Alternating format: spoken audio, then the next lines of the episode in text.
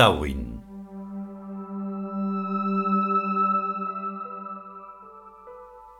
Capítulo cuarto.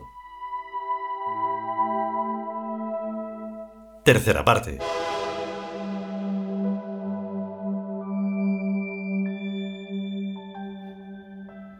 ¿En qué se nota que voy de músico? preguntó Zefang. El gato estaba ya un poco cansado de ser gato y se convirtió en rusa, rubia y con un gorro de bisón encasquitado en la cabeza.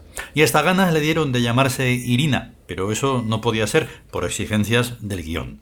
Así que dijo llamarse Bastia Karenina al presentarse a los recién llegados, aunque no engañó a nadie. El músico era el mismísimo dios Zedfang en persona, y se le notaba que era músico porque se le ocurrió llevar un guitarrón colgado a la espalda. Así que no había dudas. Y en cuanto al de los anteojos, se notaba que era fabricante porque llevaba en las manos un microscopio de tamaño normal y un telescopio de tamaño reducido. Bess solo llevaba una corona de feria de papel de plata y no venía vestido de vampiro, sino de zar.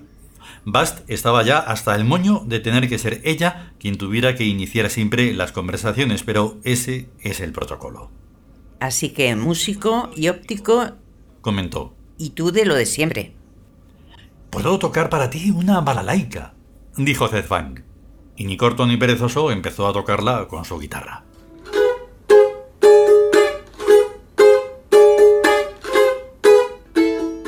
Y yo podría enseñarte aquí mismo al microscopio un cultivo bacteriano de lo más lindo. Mila, mila.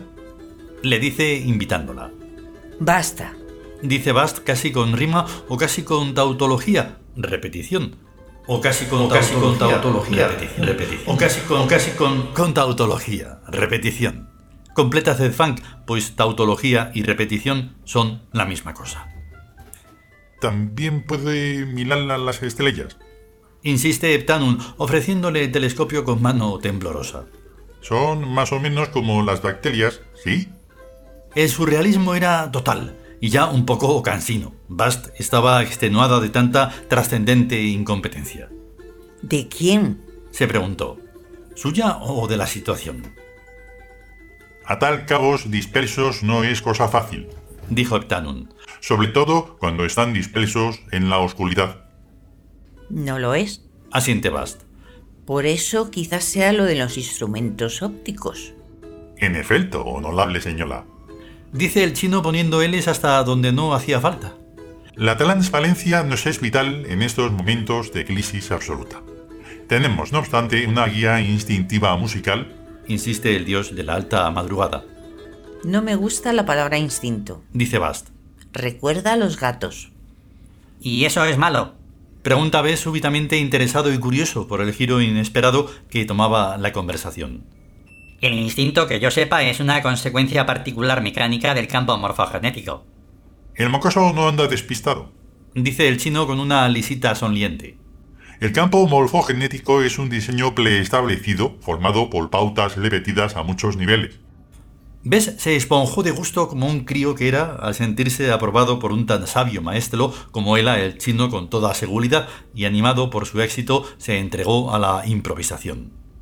El campo morfogenético Dice con su voz infantil de media lengua.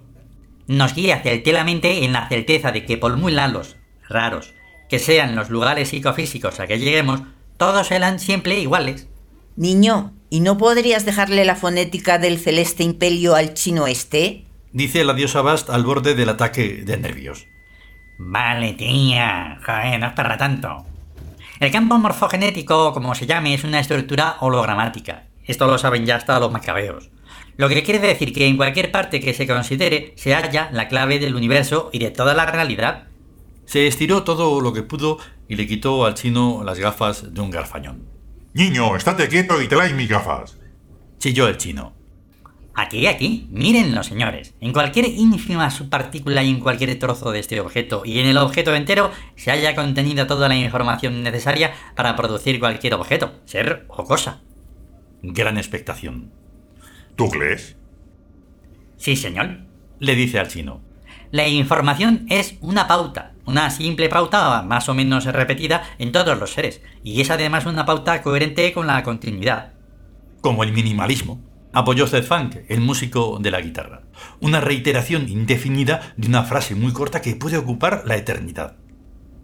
Entiendo. Dice Bast. Y es cada vez que nos damos cuenta de que estamos en una uniformidad interminable cuando se produce alguna variación para tranquilizarnos. Y le animalnos. Añade Ptanun. La variación es una ilusión, señora. Confirma Ptanun. ¡Ay! ¡Qué cosas, mamaita! Dice Bes desperezándose.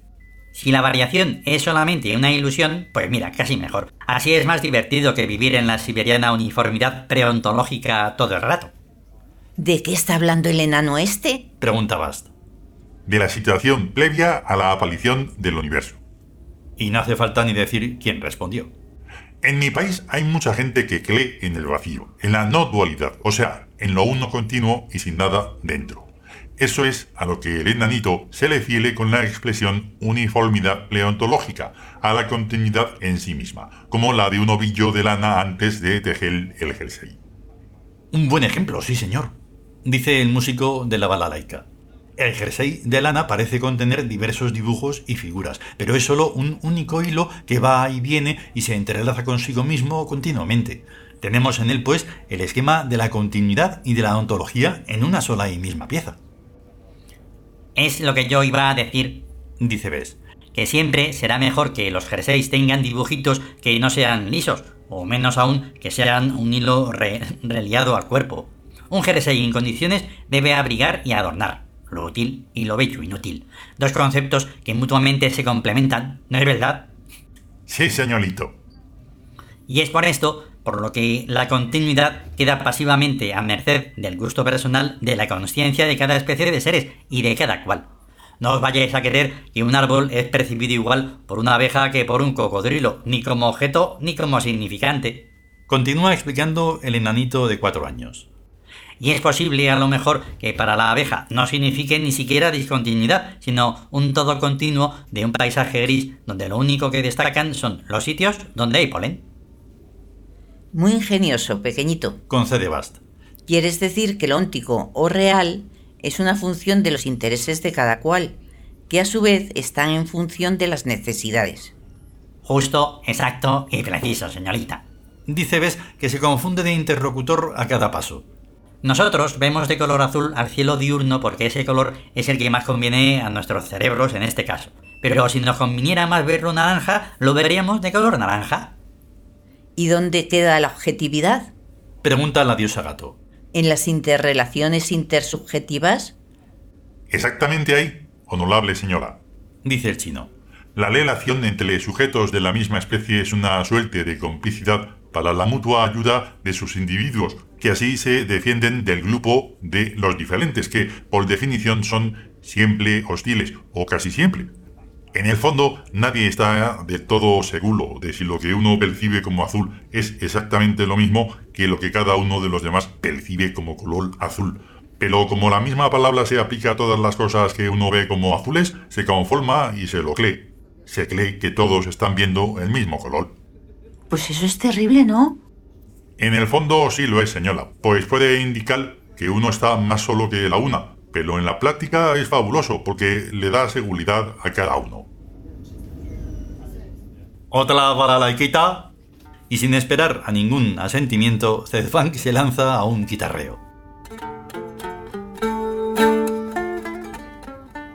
Es un virtuoso de todos los instrumentos, de todo lo que suena. Es como el señor de todas las orejas del mundo y además canta. En otro tiempo se llamaba Orfeo por algunos sitios y Zedfunk por otros, y de muchas otras maneras por todas partes. Su título más famoso e importante es el de Cantor de los Dioses, y como tal se encuentra siempre cerca donde hay alguno. La canción y la música de Zedfunk se extiende instantáneamente a todas partes y a todas las lejanías, diferentemente y uniformemente, en onda portadora y en modulación. Es un canto que suena entre los pájaros y entre las ballenas, entre la fronda del bosque al pasar el viento y en las palabras de los hombres, entre los rumores de los torrentes y del mar, en el trueno de las nubes y en el de los terremotos y los volcanes. Es siempre la misma canción y la misma música en cada caso diferentemente escuchadas por oídos diferentes, pero siempre igual y la misma.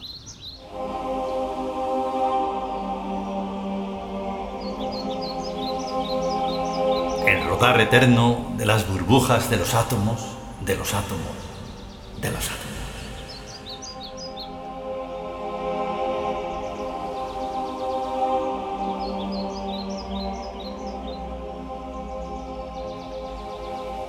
Final del capítulo cuarto.